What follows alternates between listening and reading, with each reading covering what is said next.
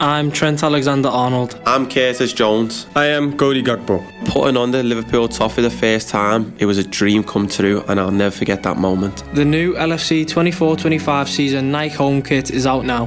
Buy it today, along with our new goalkeeper kit and training range at your official LFC stores. Online at liverpoolfc.com/store and on the official LFC store app. You will never walk alone. This episode is brought to you by Shopify. Whether you're selling a little or a lot, Shopify helps you do your thing, however you cha-ching. From the launch your online shop stage, all the way to the we just hit 1 million orders stage. No matter what stage you're in, Shopify's there to help you grow. Sign up for a $1 per month trial period at shopify.com/special offer, all lowercase. That's shopify.com/special offer. For confidence in your financial plan, look for a CFP professional. When your financial advisor earns the CFP certification, it means he or she is trained to provide ethical financial planning across a holistic range of topics, from retirement and investing to taxes and estate planning, all in your best interest. So, with a CFP professional, you'll feel confident in your financial plan today and tomorrow. 3 letters do make a difference. Visit letsmakeaplan.org to find your CFP professional. Turn off your laptop. We're on staycation. I'm on TotalWine.com. They have so many rosés, chardonnays, and prosecco's. It feels like a real vacation. Wondrous selection, helpful guides, ridiculously low prices. Total Wine and more.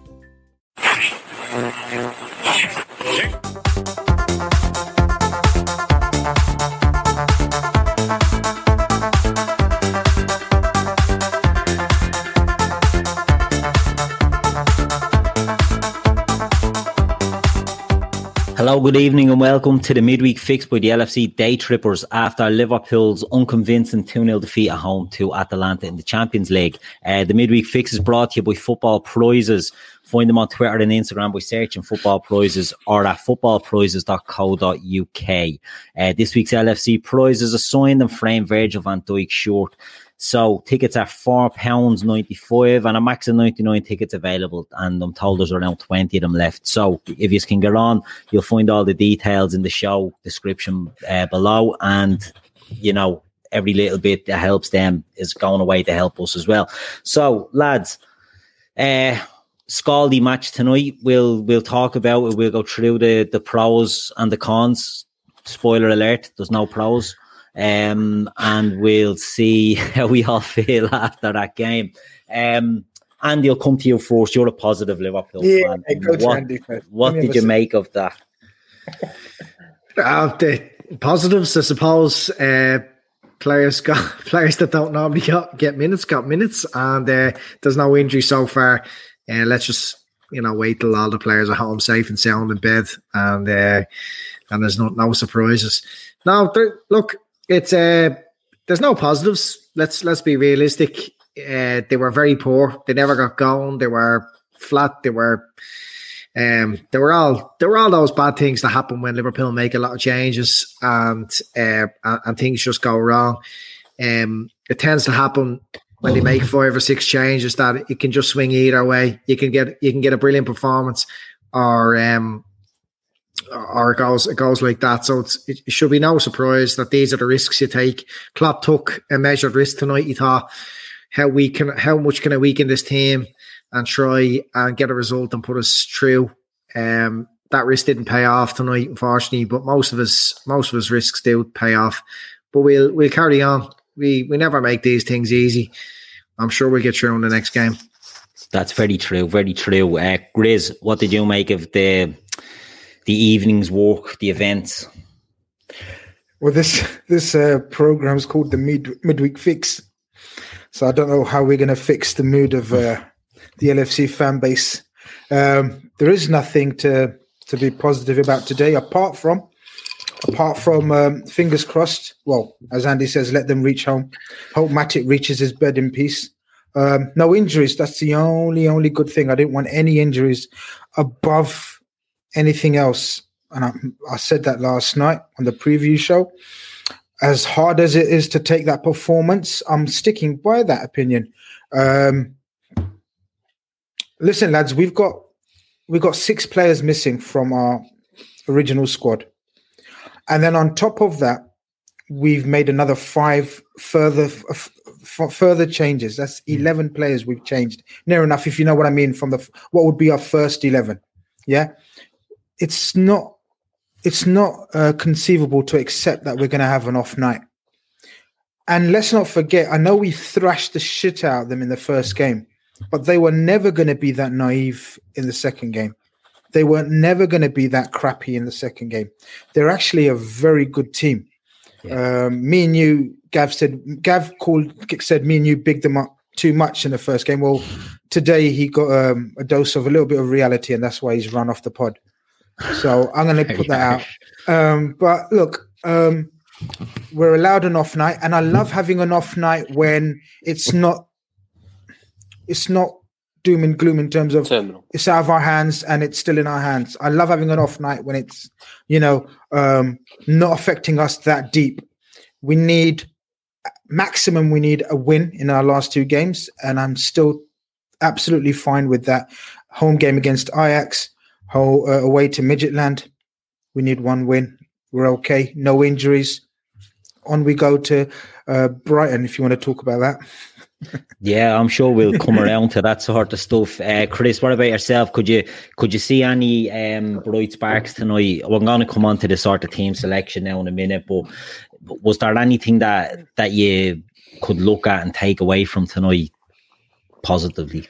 Not from the performance tonight. It was bang average, and that's probably being polite. The only thing long term that could be a benefit is you do tend to find with young players, the likes of the two Williams lads and Jones, you tend to learn a lot more from a defeat or a difficult performance. Yep. So while short term it's crap for them, long term it could do them good. We'll come to the goals. But they are quite naive mistakes by young players, which young players will always make mistakes. So that's the only potential positive is, for their development, hopefully as long-term Liverpool players, is they're going to learn from this and hopefully not make the same mistake twice.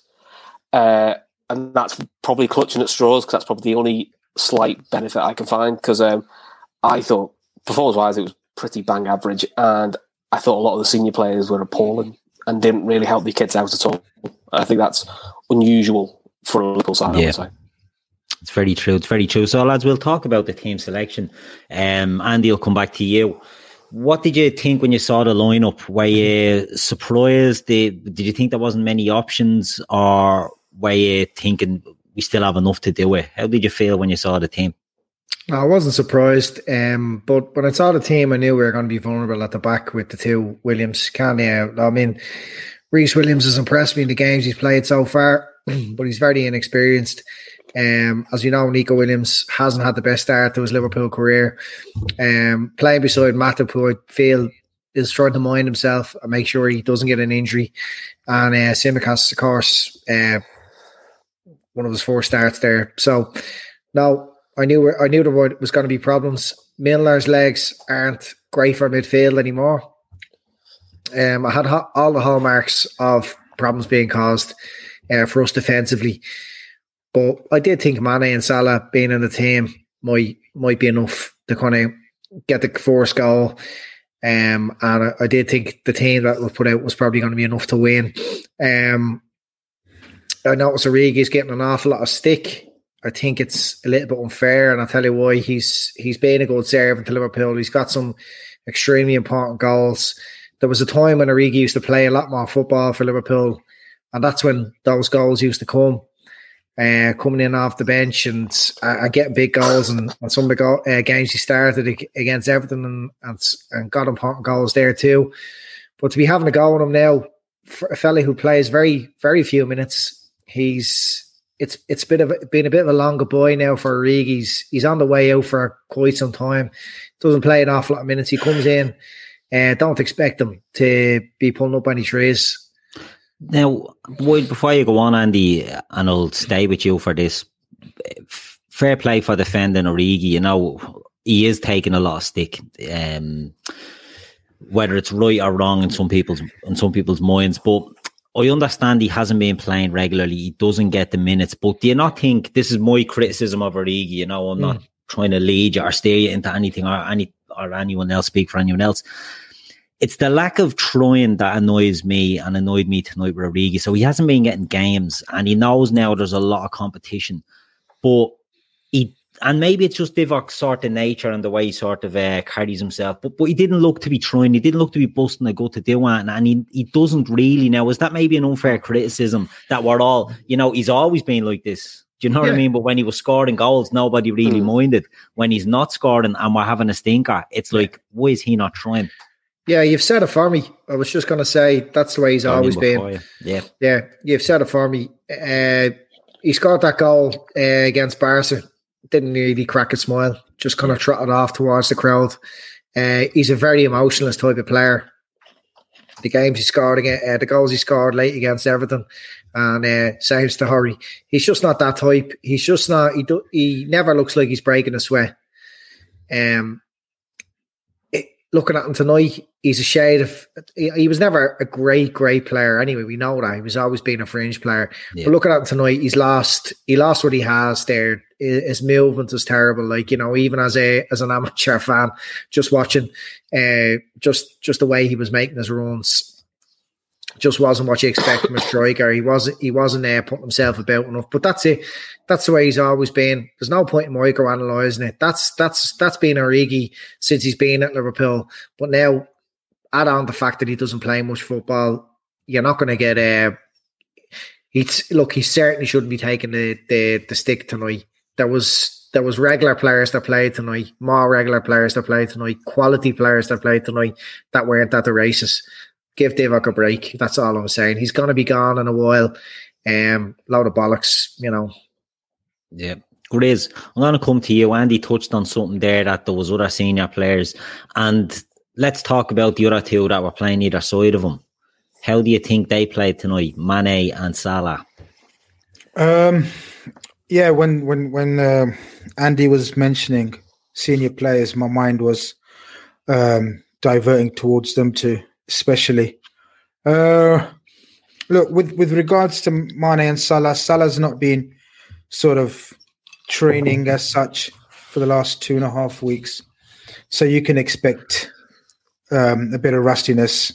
You know, he didn't look himself. He didn't look rusty when he was doing rock the boat at his brother's wedding, did he? No, he was quite informed then, but I think, you know, I think he ran out of energy doing all that stuff at that wedding. Fair play to him. Mane was due a rest, in my opinion. If I was a Premier League manager, what's going on now? Why are you laughing? Keith and Chris must not cry. I'm just reading the comments. That's all. Well, let's read it all together today. Keith and Grizz must be crapping themselves with Andy sitting below them. You know what he wants to do with Martin Tyler from the gantry. But look, Mane had a stinker. There's no getting away from it. I know he gives the impression he's superhuman sometimes. The way he just plays every single game and the way he just lifts us out of any adversity or any trouble we ever seem to be in, is Super Mane comes to the rescue. But the lad needs a rest and needs a break. And unfortunately, we just haven't got the personnel. Look, if you want to have a go at, not even a go, but, you know, if you want to moan or frustrate, be frustrated and moan at Naby Keita, Ox, Shaqiri, these fellas. Spark innovation across your federal agency with IT hardware, software, and services from Connection Public Sector Solutions. Your technology procurement challenges will meet their match as Connection's dedicated account managers offer exceptional customer service, and our extensive list of supported federal contracts means you'll always get a price that works for your budget. Learn more about innovation for your agency with Connection Public Sector Solutions at connection.com/fedcontracts. That are supposed to be stepping in and giving these guys a break. You know, the guy's run himself into the ground for us. Why would you have a go, Ox? Just not being available, Andy.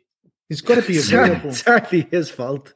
Well, whatever the fault is, whatever the reason is, what I'm saying is, don't have a go at him. Be frustrated with him. Take your frustrations out of the non-available players, because that's what they were here for. They were here to sort of help us out in situations like this where we're literally, it's a second string. I know, Grace, but look, Keita and Wijnaldum are Ox. They're not feigning injuries. They're injured. You know what? No. That's up to Klopp to sort out. Move them on. Bring in someone who's not injured. Don't take your frustrations out with injured players. If you're going to take your frustrations out with players that can't stay fit, then you're gonna have to go with the manager, isn't it? Well, then they're gonna have to take the frustrations out on Origi, and you don't want that either. So who do you want them to take the frustrations out? The senior players tonight. They're supposed to be the ones to show leadership. Mane is an absolute champion. You can't be just because he's had an off night. You could then don't take it first. You don't have to be frustrated. You can just accept that this is football and these things happen sometimes. Yeah, that's where I was going. We could do that, but we're not going to. You could take your frustrations out. You could potentially take your frustrations. You could take your frustrations out on the manager because Mane looked tired in the Leicester game. He looked tired today. So there is an argument to say, did you rest the wrong player? You know, no, it's easy. And that's fair enough. I think that's the fairest because maybe Jota and Firmino need it. Yeah, no, I think that's the fairest. We don't know. Sorry, something that I wanted to come on to. We'll talk about it now, and Grizzle, come back to you because you're going to jump in. And anyway, is there a question about Klopp's selection? Not in the sense, you know, he played 3 19-year-olds, and that's, you know, we didn't have much of a choice really with those lads' selections. But the front three, do you feel that Mane played the whole game, didn't he? Like, out of all of them, was probably the one that could have been the one to sit out. I know Salah coming back, they probably wanted to give him minutes, but do you think there might have been a case for even playing Firmino tonight? Because I know on the show last night, I think Phil said that Firmino is a streaky striker in the sense that he gets off the mark during that day, and it might have been an option to go with him tonight maybe and try and get a roll out with him and give him Mane a rest. Hindsight's a wonderful thing, I know that, but do you think Klopp maybe one or two decisions were maybe wrong, or his role was? I think Chris came in between me and Andy's little sort of disagreement and made more sense than both of us. I think the frustration probably for tonight lies with Klopp towards Klopp, because you're right. I did say that myself. So did I. But we both were saying the same thing. Well, we both said the same thing. You know what you said about me in the WhatsApp group? I say a lot of things, but I don't. I said you should be a politician. But look, but I think it's fair to say Klopp had an off night. I think there's nothing wrong with that. Although it's not an off night. I'm going to cover myself again. It's not an off night per se because it's limited. He's got a limited selection group of players. He has to make decisions that he thinks will make sure we're in the Champions League of the next qualifying round of the Champions League and still at the top of the table. So the team and squad he selected today is to make, in his opinion, and the medical squad team and everything, is to make sure we've got a team that's good enough to win today and make sure we get through to this next round and also be ready for Brighton on Saturday. Now, nobody can tell me that he's picked this squad thinking, who cares, like I did. But, you know, I didn't care about today. But Klopp did, and his team did. You know, he picked that team thinking it's going to be good enough. The players didn't perform. There was 5-6 stinkers out there and 3-4 players that just done their part and were neat and tidy, like young Rhys Williams. But, you know, 5-6 of them had stinkers. And you can maybe add Klopp to that. I don't know. It's a difficult one. Klopp said before the game he likes to take each game as it comes, and so treat each game with the respect it deserves. And he says, unfortunately, he couldn't do that tonight, so he wasn't able to play. Did he say that? Yeah, because he has to have an eye on the next game. Yeah, and it's not something he likes to do. I know Bobby missed the training session, so that might be something to do with the reason why he didn't. Fair enough, very true. And the one that shocked me was I thought Minamino might have started, but look. Yeah, he talked him up in the press conference. Maybe Minamino starts at the weekend. I don't know, but he talked him up that he's been training well. Normally, he rewards that with a game. I thought he might have been a better fit tonight. Yeah, look, Is he becoming a concern yet, Minamino? Yeah, I mean, he might have just said he's been training well and fighting hard training just to encourage him, just to motivate him. He knows he's probably going to need him over the next few weeks anyway, like with such amount of games. I didn't. Yeah, it's just more that he keeps picking Origi over him. That's why I'm surprised. He keeps picking Origi over him. Look, we all know Origi should be seventh choice. But Minamino, in my head, he can't be doing brilliant in training, because why would you pick Divock over him? I know they're different players, but if you know what I mean, if you're going to do give a player an opportunity, you think it would be Minamino and not Origi. The only thing, do you know what I'd say about that? What I'd counter with that is, with the squad tonight, we didn't have any other options in midfield on the bench. The young lads were there. That was the Jay main. Kane and Jordan Clarkson. Leighton Clarkson. Leighton Clarkson, yeah, we're both on the bench, and maybe I'm wrong, and I'm not trying to give him a pass, and I think Minamino has looked good in flashes and has had some stinkers. I think he's physically probably finding it a bit tough, but Europe he should be okay. I can understand the rough and tumble in the Premier League, but my thinking behind that was, and look, I'm not Klopp and I'm not on the managerial team, is Minamino was kept behind as a midfield option just in case. When he did come on, it's Matip that comes off, isn't it? And Fabinho goes into the defence. So maybe it was I know he did play before they're up, but maybe it was along them lines. I don't know.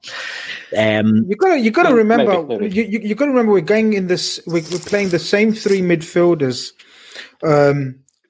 Well, I know Milner played at right back for some of the game, and then some in midfield. But basically, the midfield that ended the game. Against Leicester, we played the same midfield. Now, that wasn't out of choice; it was out of necessity. Yeah, I mean, he didn't have any other options to go with, and I think Andy said Milner, bless him, and we love him to bits, but he shouldn't be playing central midfield for a Jurgen Klopp team against a high energy pressing Atalanta team. But we had to; we had no choice, and we had a 19-year-old who played. Correct me if I'm wrong, lads. Did Curtis Jones play the full 90 minutes against Leicester? He did. Mm-hmm. Or if he didn't, he played most. No, he did, didn't he? So there you go. And then you've got the same, and then you've got the same 19-year-old going into same scenario. And Gini, what we discussed, I know he came off, not just after half time, but he's played billions of minutes already this season. So we had no choice. He was brave enough, he was forced to rest Robbo, because Robbo's been carrying a slight knock, but just the soldier is playing through. The only, and I think we all have agreed, the only sort of main error we could say Klopp made, hindsight, is the Minamino and Divock. I think that's the only contentious decision we can say. We'd all agree on. The rest, he was kind of forced into playing, lads. There's only so much you can do. You've got to sometimes do what you've got to do, and then hopefully the players, carry your actions. And his actions on the sidelines was going mental. He was absolutely going mental, so they weren't doing what he was saying. They weren't doing what he was told. He was giving Tsimikas a bollocking at one stage, and he was giving Origi a bollocking at one stage. He was very animated on the sideline, as a lot more than he normally is, in terms of how angry he looked. So you could see for the first 20 minutes, Liverpool were being dominated. And look, I hate using this term at home, because they're not really at home with these no crowds. But there was nothing there to G them on. I think that doesn't happen if that stadium's full tonight.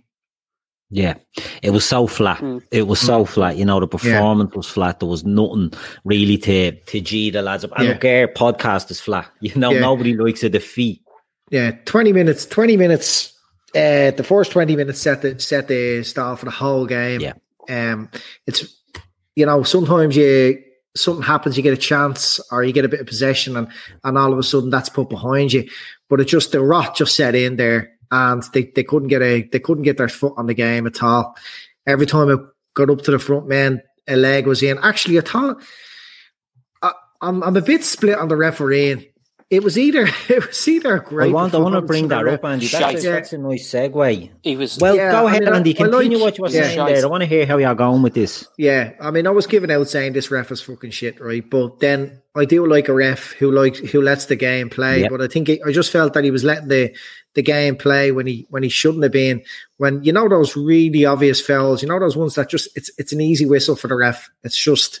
He's gone over. There's no advantage being played here, but I think he was just making little bad decisions throughout the game in terms of letting the flow. So there was just letting clear fouls going, and then the other thing, the opposition, and even with Liverpool when they were fouling, it was the same for both teams. It looked like a really inexperienced ref. Yeah. Now, Chris, I'll let you come in there because I know you are. Yeah, it felt like John used to play somewhere like a Stoke away or a Burnley away, and you'd know in the first 10 minutes that the ref really was going to let stuff go. Mm. And it felt like one of those games where you thought he's going to let a lot go, and I think that's where the naivety of probably the youngsters in the side was shown, because they're probably used to probably getting more free kicks than they should have done. And I thought Atalanta adapted to that better than we did. I mean, ironically, I laughed in the first half that the one free kick we got where we had our best chance was one of the cleanest tackles the Atalanta players did, which is ironic. Yeah. I didn't think he was great, but that's not the reason we lost. We didn't adapt to... Again, that's where I think it could be a benefit for the young players is this is where you've got to adapt, where things you would expect to be called aren't called. So you've got to adapt to the environment you're in. And I just felt Atalanta adapted better than we did. I mean, probably suited their game better. So, look, I didn't think he was great, but that's not the reason. Just make it clear, that's not the reason we lost. The reason we lost was it was so slow. The tempo was so slow. It was just a dead game. Yeah. But the way to look at it is, with the amount of injuries we've had and the amount of limited rotation, at some point, we always thought, at some point, they're going to catch up with us. And maybe this is the game that's caught up with us, and this is where we get a bit of a reset. Because in fairness to Klopp and his teams, after a bad result, they normally reset and normally do something. So this could be the next jolt for us, and hopefully we get someone like a Henderson back at the weekend. Turn off your laptop. We're on staycation. I'm on TotalWine.com. They have so many rosés, chardonnays, and prosecco's. It feels like a real vacation. Wondrous selection, helpful guides, ridiculously low prices. Total Wine and more. We're just on the referee. Sorry, Keith. We're just on the referee. I think what happened was, very early, they got a sense of he's allowing us to be very physical and very on top of the forwards. Like, literally, it was Klopp talked about beforehand how difficult it is to play teams like Leeds and Atalanta that play a man marking system. Everyone on the pitch. And I think that's what we found. Because of the lack of movement, they found it very easy to step on our attackers. And when I mean step, literally in some cases on the back of, and they found that the referee was very lenient. He wasn't very lenient only towards us, but them as well. Just generally, he thought, "Fuck it, who gives a shit about fouls? You know, just carry on unless you really hurt someone." So unless someone was like nearly concussed on the floor, he would carry on. So fair play to him. He didn't let anything. He didn't give anything to anyone. But I think Atlanta really grasped that really early and just man marked each one of our forwards, and that's what Klopp had a fit about with Origi about his movement. It was awful, really, to be honest with you, and it gave them a good strong foothold in the game, and we just couldn't shake it off. Yeah, I want to. There's a comment I'm going to put up here, and it's going away from the game, and I want to just talk about it and get his opinions. Right, John O saying, "Is Thiago alive? Seriously, are the club hiding something about this injury? Do you feel the club should do a statement to say about a player's injury?" Go on, Chris, you was going to say something. Go on. No, why do the club need to tell us anything? And I know it's for our own benefit of, I'd like to know when he's back. But if I know when he's back, Brighton know when he's back, Spurs know when he's back, and they can plan for him. So, what I don't get is it's not a new thing.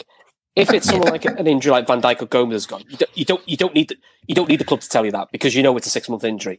If it's a Trent, like a hamstring pull, you know it's about 4 weeks. You know, the in-between ones, you're like, don't tell anyone.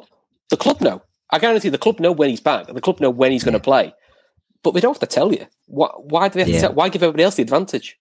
you know, and that's not a dig at Jono. Not a dig at Jono before you go on. Sorry, Chris. Just so Jono knows, I'm not having a dig at him. It's a lot of people are saying the same thing. What's happening?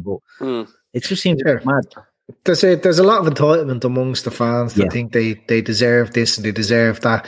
The club have to work in the best interests of the club, the team, and what's happening and what next game will be. You can't give away what you know. You can't just to keep a few bedwetters happy on Twitter. Yeah, no way. Thiago, I don't think the Thiago thing is anything to do with that challenge. He played on in that game, but I think he's the type of player who picks up little knocks, little strains. He did throughout his Bayern career. Never really put a huge string of games together with them either. It's one of the reasons why I was wondering what they go from it all. And that's what we're going to be dealing with for as long as Thiago plays for Liverpool. He's not going to play 30, 40 games a season. Not going to happen. Interesting. See, I think because he played on, that's made it worse. Possibly. Well, I think, so one of the things being suggested that it was actually the knee injury was worse. Well, that's not true because he was straight back into training. He was straight back into light training. You can tell straight away if there's a serious knee injury by the assessment they can do on the pitch. I think he's just got a knock. He's just got an impact injury, but it's probably caused something else somewhere else because that's the type of player he is. Either that, he picks up small injuries. Or is the club using opportunities to go? Let's do a pre-season for him. Yeah. I think Andy, when Andy said sense of entitlement, I was like clapping my hands under the table. He couldn't see. I just wanted to carry on saying. I see the way your head was moving. I knew you were doing something. I'm glad you were clapping. I cleared that up. So look, the sense of entitlement from, and it seems the Twitter fan base, the LFC fan base, is fucking ridiculous. It's embarrassing. And it's toxic, it's needy, all of them. It's ridiculous. Why should the club tell you what the fucking status is of their players? Jurgen Klopp said it in the last press conference. He lost it, actually. Not quite like how much I'm losing it, but he lost it Klopp levels. Right? He said, like, why should I tell you or why should I let Atalanta know what the injury situation is and let them be prepared? Yeah. I know where we're at.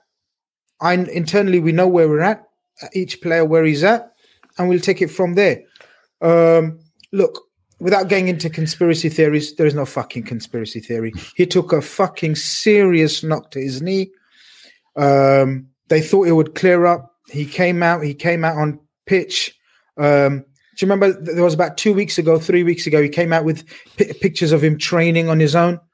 At Bayern, Keith, you'll know this. At Bayern, he had an individual training program throughout the season. He had a personal trainer that he paid, I can't remember the X amount of money for, that you know, made sure he's as fit as possible. As Andy says, he does pick up knocks and strains easy. He is one of those players.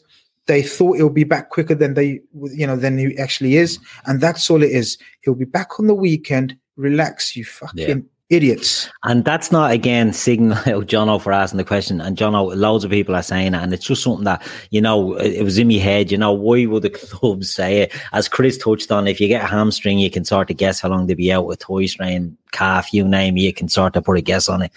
This is just, he'll be ready when he's ready, and that's the end. I mean, I remember Fabinho couldn't get in the team and people thought we were selling them to PSG before he broke in, you know. Sometimes it can take a while just to get into the team and get up used to the way Klopp wants to play. Could be anything. But well, Jono says he asked the question because Klopp gets more agitated when asked about Thiago than he'd asked when he asked about Oxen. Because that's frustrated, Jono. Yeah. He's frustrated that he's got this wonderful player that can't get fit for him, and that's frustration. It's not because he's trying to cover up anything. You know, it's just one of those things. It's frustrated. Like if you've got something, if you've got a tool in your box that you think it's the best tool, but you don't know how to use it or you can't use it.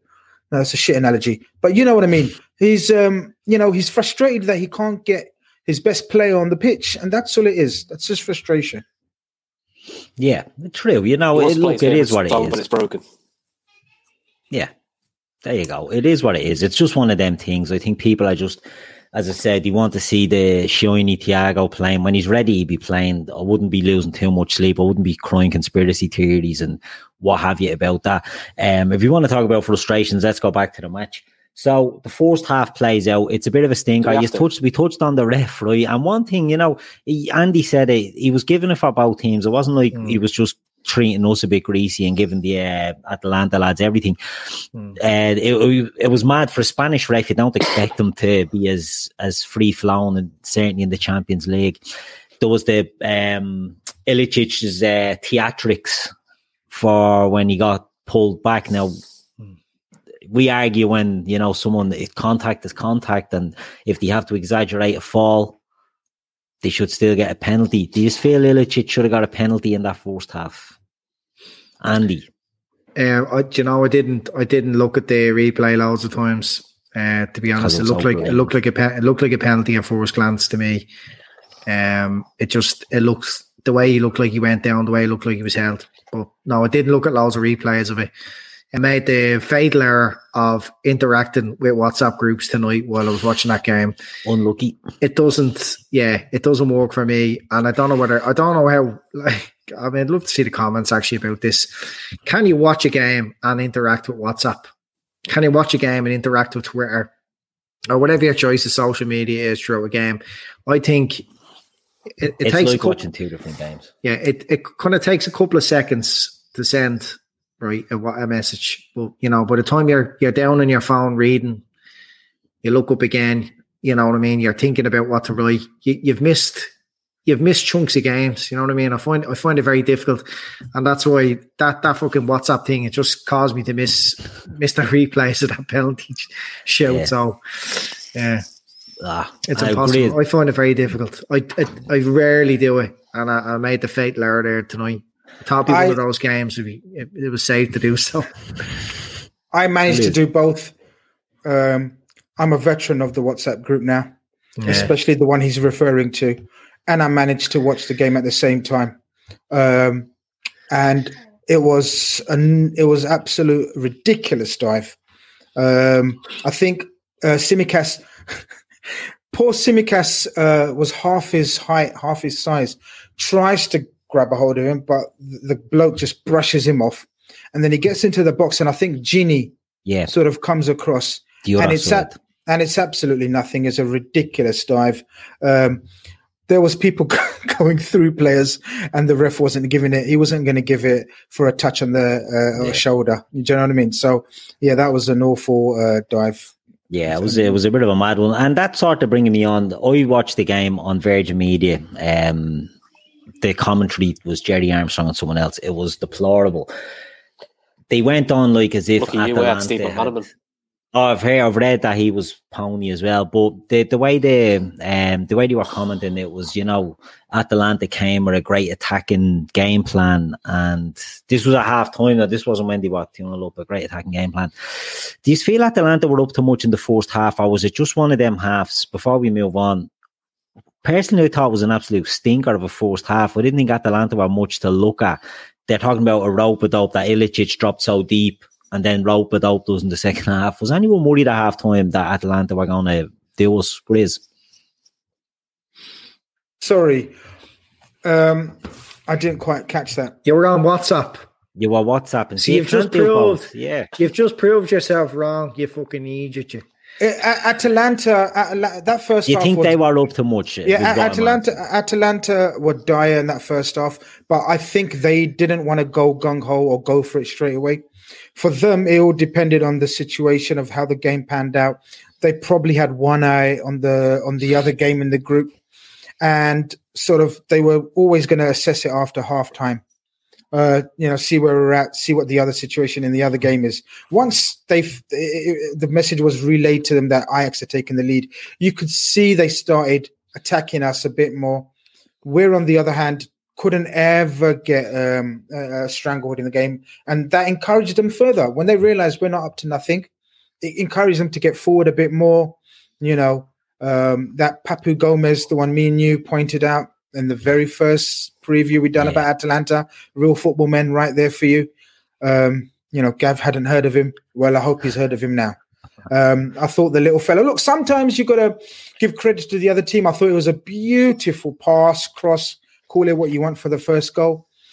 You know, you could criticize Tsimikas and Rhys Jones on that. Yeah, Rhys Williams, I beg your pardon. Rhys Jones. Who's Rhys Jones? Keith? So I heard from my sister's friend's cousin that Kohl's has the lowest prices of the season and had to see for myself. For real, the deals are so good. I got my kids' summer tees for $5.99, a cute swimsuit for myself for $17.99, and a Shark vacuum for $199.99, which will be great after Sandy Beach days. I got Kohl's Cash, too, and I got it all in less than an hour with free store pickup. So, yeah, summer, I'm ready for you. Select styles. Ends May 23rd. Some exclusions apply. See store or kohls.com for details. Curtis Jones. What could you criticise them for?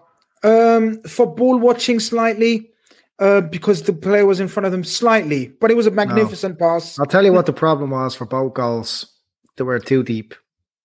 If we're defending a free kick from the positions those balls were put in, we defend on the 18. They were too deep, and I think Matip's organising defence there tonight. He's not the most vocal. Yeah. We get done before Van Dijk came in. We always used to get done like that.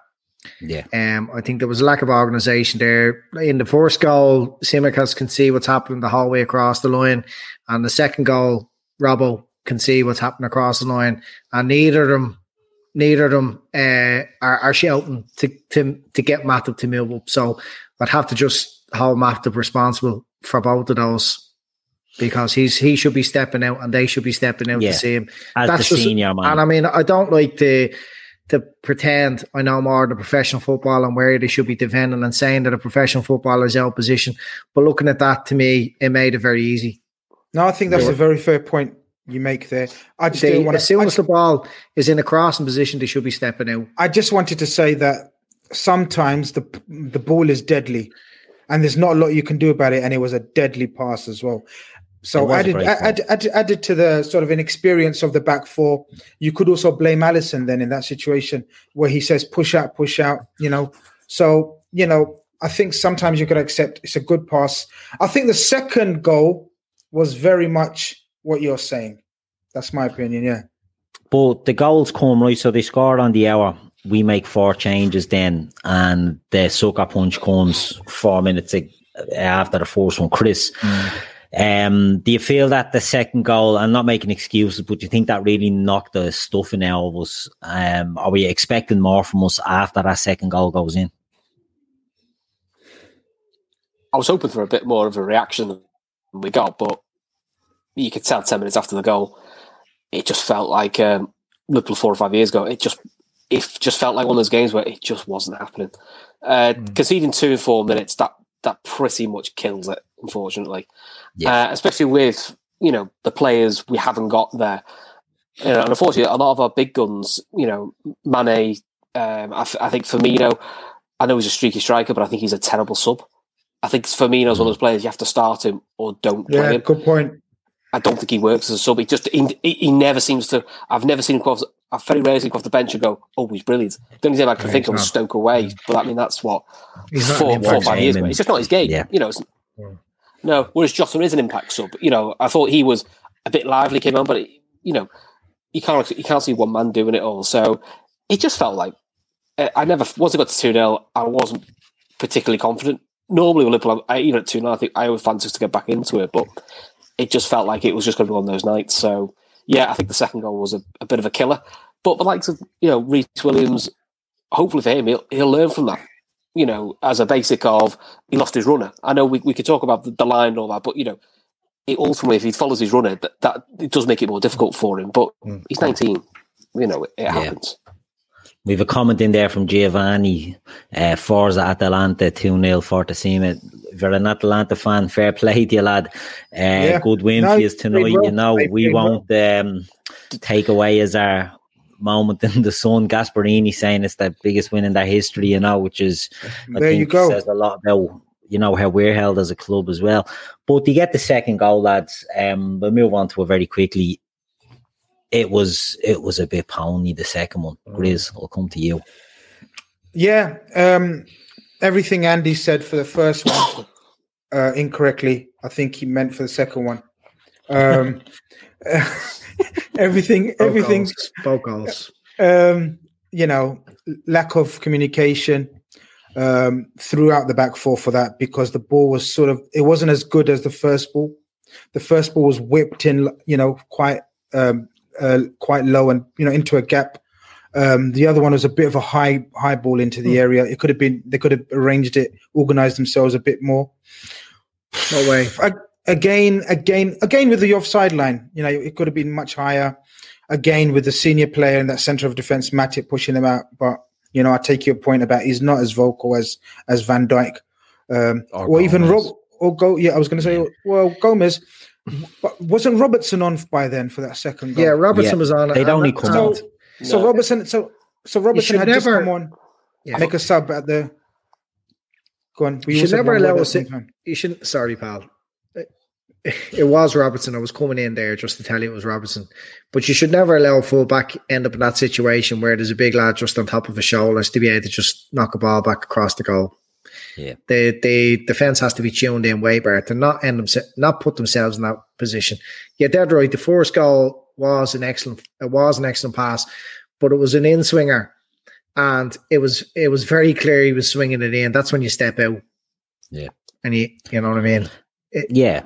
And it could have been, it was close, you know what I mean? Ilicic makes at times his run very well to get in, and he is onside. But yeah, it could have been, if they're a bit quicker to step out, they catch him off. Put it this way, the two Atlanta players played 2 or 3 yards off the Liverpool defence, and they had enough time to run in when they knew the ball was coming in.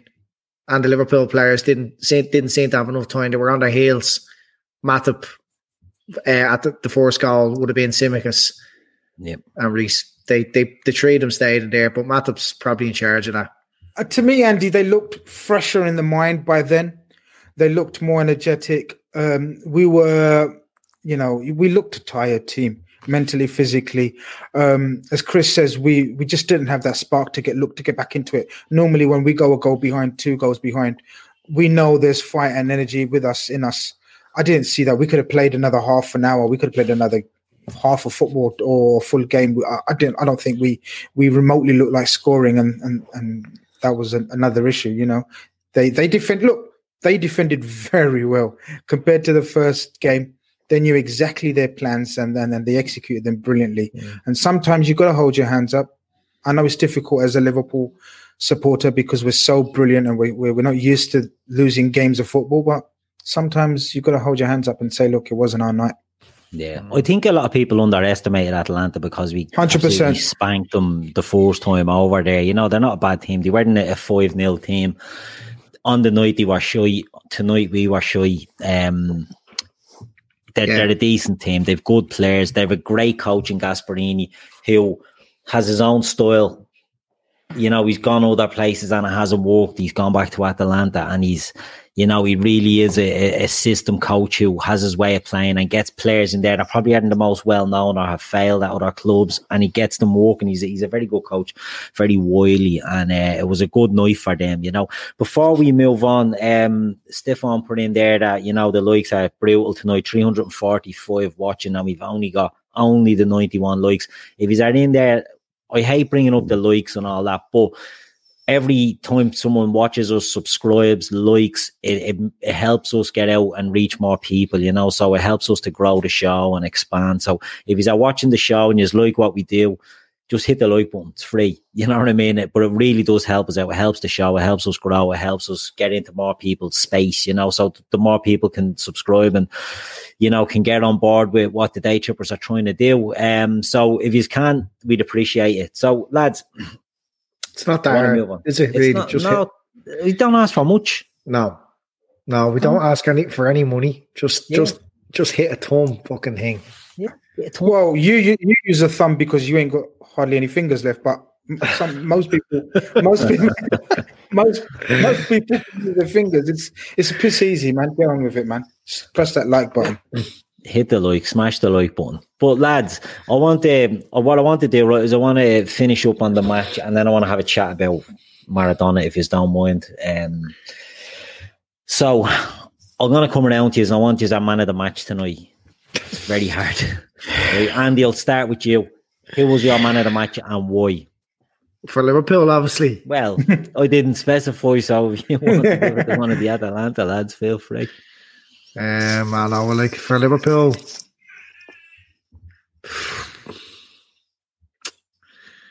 I'm going to give it to Origi because everyone hates it. It's hating him tonight. I know. There's no man. There's no. I'd be very disingenuous to hand out a man of the match there tonight for a Liverpool player. It was just one of those games. Move on. There's games where you say, I can't pick a man of the match. They were all so great. Look, when we beat Atlanta over there, we were all pulling ourselves asunder. We were all pulling ourselves apart because we knew how much of a good result it was, how well we played against a good team. You get beaten in the opposite game. You can't be too pissed off over it. We were excellent over there with a stronger team, and look, fuck it. Wijnaldum, right? Yeah. I can't see who else even performed. A few people in the comments are going for Rhys Williams, but you know, is that just the sympathy? Yeah. No, I was gonna go for Rhys Williams until we discussed the two goals and realised that he's partially to blame for both. But listen, he's young. Yeah, he's neat and tidy. He reads the game. He looked calm and assured. If you forced us to pick one, it would be Rhys Williams. But I think Curtis Jones didn't do bad. It just there was nothing going right for him. The forwards weren't making the right moves for him. Yeah. So Curtis not Jones exactly a ringing endorsement, is it? He didn't do anything. No, right. I think he just like, I'm not knocking him because he's an up and coming player. He's going to have games like that. Yeah. He just didn't keep the ball like he did against Leicester, and it just seemed like they made force it. Yeah, he did try and force it, and maybe just felt like he had confidence after Leicester game to be a bit more ballsy, and it didn't work out for him.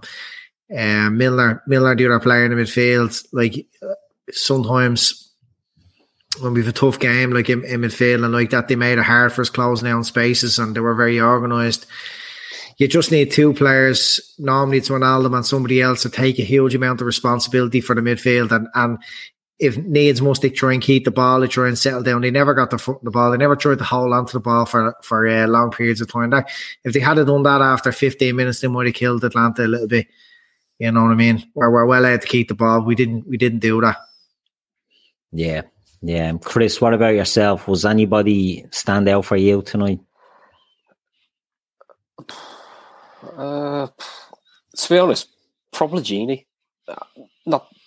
He was probably the only one who kept the ball a bit. He probably the one who kept the ball the best, and I think he was trying to get things going. But like we said, when there's nothing to pass to, you know, he was just keeping it safe. But I think he was the only one who I thought had any sort of half decent level of performance, which is probably damning him with faint praise. Yeah. It's really like the best of a bad bunch.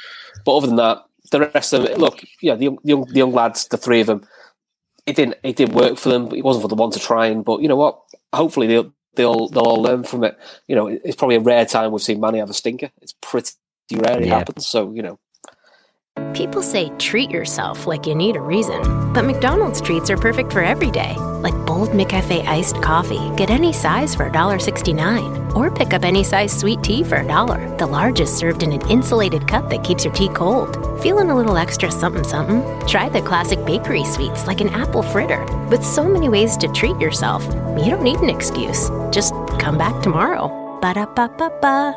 Prices and participation may vary. Cannot be combined with any other offer or combo meal. Yeah, so I'll probably go just Genie. Yeah, no, that's very true. I mean, the three young lads, and I know Nico gets an awful lot of stick. Rhys Williams may be a fault on a couple, and Curtis Jones, if he's not sort of doing nutmegs and all that, people think he's not having a good game, you know. But the senior players really let them down tonight, I thought personally, you know. So it was just one of them nights, a bad day at the office. So we'll wrap the game up on that. Before we move on to a little Maradona chat, and it'll only be, you know, a couple of minutes from each, is on your thoughts on it. I just want to say again about the football prizes, you know, go over, find the details, and you know, pay £5 for a ticket in the raffle. It's a great prize, signed Virgil shirt. You know, you can't go wrong with that. We also have a new thing going with Costas Bets as well. We've thrown out tweets about what's happening there. You can find more info on that.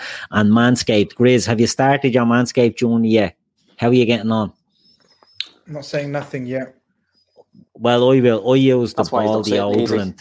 Yeah, I did suggest, I told the listeners that Keith's having an off night because his Manscaped's arrived, so it all makes sense. They understood. It's the ball deodorant and ball toner, out of this world. It's the treat that your balls needed that they never got, that you never knew they needed. So I can't recommend it highly enough. If you want to go on, you know, LFCDT, 20% discount code, get on there and get the Manscaped gear. It's the business. Andy's right. Looking perplexed there. Have you never tried ball deodorant, Andy? No, I wouldn't write it off now. Just that razor there looks a bit sharp or something. Yeah, I cut me sack. I wouldn't recommend it, but I think it was the way I attacked it. I might have attacked it at a bit of an angle. Yeah, I don't know. I know, like... It was, is this us promoting? No, it was me own fault, Chris. I'm not blaming the two. He didn't follow the directions. See, I was a bit naive. I thought I was a seasoned professional at that game. I know this game, but I didn't know this game at all. Yeah, if you just, I don't know. It looks like I know this game. Leave it to me. And even if I don't know this game, I'm going to try on Akif first. And if he survives to tell the tale, then I'll try as well. It'll be all right. Excellent. Yeah. So anyway, get on there. There's a few bits like around there you don't want to nick. You know what I mean? Anywhere you see a vein. yeah. That's it. The sight of blood coming from anywhere down there, and you know you're in trouble. So, you know, I panicked. I'm not going to lie, I panicked. Yeah. It sorted itself out. It's good. But the plus point is, after I nicked it and put me deodorant on, didn't stink, didn't. So whatever's in it, it's good gear. I don't know if we should laugh, but... Well... I'm going to take that off just in case someone... Take that off because we're going to talk about the great man. We're going to talk about the great man now before we finish, right? As everyone knows, Maradona died today, 60 years of age. In fairness, I'm surprised he made it to 60, but watches and memories of Diego Armando Maradona. Andy, I'll let you start. Yeah, well, for me, it's all been mainly clips, you know what I mean? Towards the end of his career is when you would have been really aware of him, but it's all his really good stuff is kind of before I can really say I was dedicated to watching football all the time, but it's the clips, and I thought I'd seen every clip actually until tonight on Twitter. There's been some good content flying around. We give out about Twitter a lot, but there's some really good stuff there tonight. The fellow was a genius. I don't think we'll ever see the likes of him again. Closest player being compared to him at the moment would be Messi, but I think there was just something about him, how he expressed himself, and it was a Lineker there before the Liverpool game was talking about. Was it Lineker? No, who the fuck was that talking about? Anyway, the just about his relationship with the football. You know what I mean? Yeah. Fascinating. It seems like the ball just did what was told in him. And Klopp's comments about, you know, Maradona was great and Diego was great, and he's going to miss both of them. Diego with his problems, he just, no matter what Klopp comes out, it's just genius. I remember when I was playing football, my ma used to say to me, you're burning the candle at both ends. I was going out to the plaza Thursday, Friday, Saturday night and playing a match on Sunday. Well, if I was born in the candle at both ends, what the fuck was Diego Maradona doing? He must have been. Yeah. So, what's that?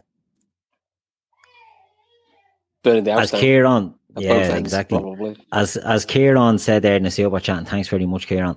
Unfortunately, I wasn't born until 89, but this CR7 versus Messi period. I would have loved to have Maradona and Best to be around the same era. Look, it's all about eras, and they say, you know, one player played in an era and wouldn't translate to another era, but yeah, I think that's shy. I think a player from, if you are good in the 50s or 60s and you are done a Back to the Future job and you ended up here and you trained, you'd be a good player now. I think. Yeah, I think Maradona translates the modern era more than George Best or Pele does, or a lot of the other players that we see. I think he was timeless, really, what you could do with the variety of things you could do on the football pitch. It's like stick Ronaldinho. And any time as well. So certain players, do transcend it, don't they? They do. Mm. But Grizz, what about yourself? Any abiding memories of Maradona? And keep it quick because we want to wrap this up. I'm going to keep it very quick. You know, certain players. We've mentioned a few players there that transcend eras. Well, Maradona is one of those guys that transcends the sport. You know, he absolutely lit up this sport. He's the original reason that I fell in love. I'll take that off, man. This is, let's show respect to the fella. This guy was the best combination of genius and madness. Absolutely. He was an absolutely genius with a football. Platini said today, he came out and he said, what people think Zidane can do with a football, you know, Maradona could do with an orange. You know, and I smiled when I read that. Because, you know, I fell in love with football because of Maradona. Absolutely. I'm slightly older than Andy, I think, then. That means because I still recall 86 World Cup clearly. And he was just, you know, you often talk about carrying a team, a certain club.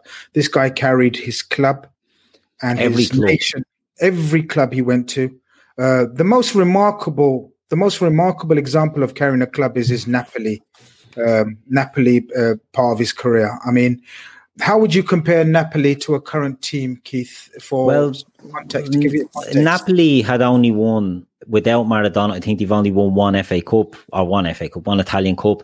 Yeah. So it's hard to compare them to anybody really in their history. With Maradona, I think they won 2 league titles, the UEFA Cup and an Italian Cup. I could be wrong. Someone will correct me on that. And we're talking Serie A was absolutely banging then. It was not, you know, a farmers league like now. So yeah, look, Maradona was the reason why millions fell in love with the game. And what more can you say about that? He is the sole reason. Yeah. And Chris, what about yourself? What are your memories of Maradona? My first memory of Maradona was probably USA 94 and that infamous celebration. Loved it. He loved it. Yeah. We'll leave it at that. That's the first time I'd probably never heard of him, you know, in 94. But probably over the years, you know, I've seen clips of him. You know, I've seen some of the ridiculous goals he could score, the ability. You know, I've read stuff up on, you know, what he was like in Napoli. The one thing I haven't seen yet, and I'll probably make more of a point to watch that, is the Maradona film that came out. Was it last year? Yeah. It's excellent. You probably know better than me. Right, I'm actually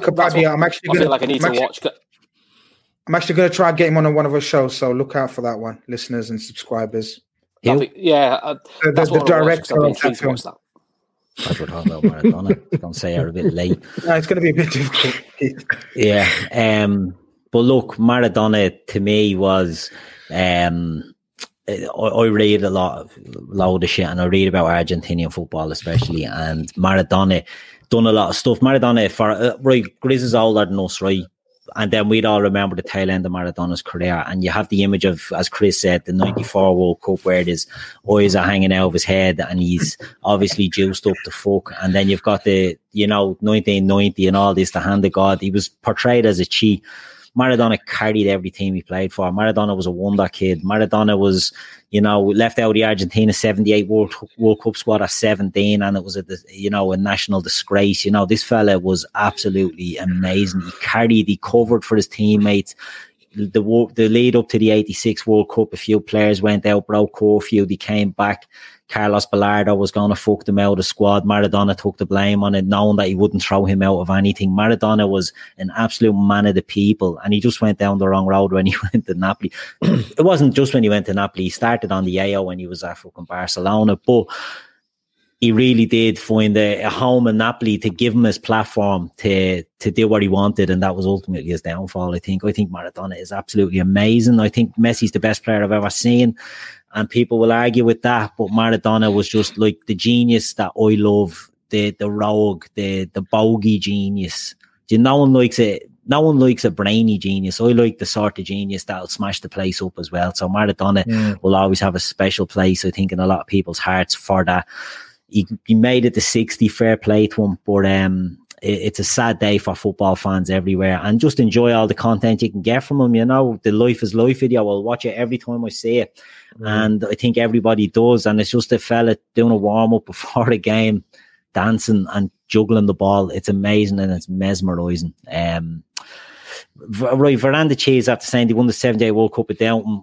I'll do a whole pod on the 78 World Cup if you want, Veranda Cheese, because there was a bleeding rip. The junta in Argentina happened there. There was all sorts of fixes going on. They had a good squad there, but Maradona really... It'd be like France not bringing Mbappe to the last World Cup. He was baiting down the door to get in there. It was a big deal at the time. Maradona never forgave Menotti for doing it to him. And, you know, there's a whole lot of stuff behind that. But look, we all have our memories of Maradona, and just enjoy the content while it's there. I've gone over the hour. I said we wouldn't go over the hour. I know, the match wasn't too much to talk about. But lads, thanks for joining me tonight to talk about Liverpool getting beaten, the rarities that they do be. But Chris, thanks for joining me. Cheers for having me, mate. No worries. Andy, always a pleasure to have you on. Yeah, thanks for joining us. Nice one, yeah. Grizz. Yeah, no bother, man. I won't thank you because you're on every night these days. Pod hole me. Yeah. It's always hard after a performance like that, but look, you know, we go again. Exactly. So yeah, remember, get on all the sponsors that are sponsoring the show as well, lads. By helping us, if you support them, you're supporting us. People always ask, how can we help you out? So that's how you can deal with it. So look, it's been the midweek fix, and we'll see us all again soon. Has it been a while since you flipped that thermostat from heat to cool? Turn to the experts at Griffith Energy Services before you do for an $88 AC start and check to make sure your AC is in tip-top shape. Griffith specializes in Carrier, but services all brands. Visit GriffithEnergyServices.com today. Your local Carrier expert. That's GriffithEnergyServices.com. License number MDHVACR01-2278. Griffith Energy Services. Doggone dependable. Time to fire up the grill. Time to go to Total Wine and find the perfect flavor to pair with those burgers. Ooh, I love their beer cooler. You love their prices even more. Wondrous selection, helpful guides, ridiculously low prices. Total Wine and more. Sports Social Podcast Network.